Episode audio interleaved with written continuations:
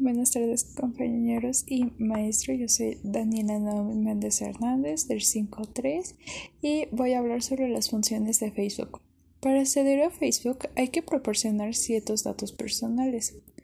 Para eso, la red social debe ser clara en el tratamiento de dicha información. Para ser más precisos, quienes la usan y quienes tienen acceso a ella siempre solicitan información para utilizar sus productos y adicionalmente almacena metadatos y ubicación.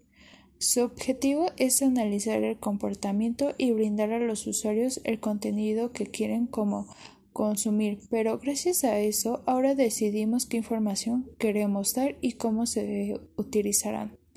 Uno de los datos que almacena Facebook es redes y conexiones. Este recopila la información sobre las personas, las páginas, los hashtags, entre otras cosas. Su objetivo es demostrarle a los perfiles que aún no tienes en red, pero que quizás conozcas. Otra es información sobre las transacciones realizadas.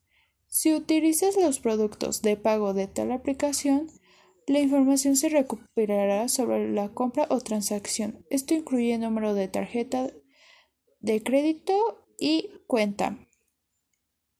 Información del dispositivo. Se almacena información de dispositivos como computadoras y teléfonos que se conecten a dicha plataforma social. Facebook toma como información el sistema operativo, versiones de hardware y software, nivel de batería, potencia de la señal, espacio de almacenamiento disponible, tipo de navegador, nombres, tipos de aplicaciones, archivos, complementos, información de operaciones, señales de Bluetooth, bocinas, bolizas y torres de celulares, entre más cosas. Bueno, eso es todo de mi parte. Tengan un excelente día.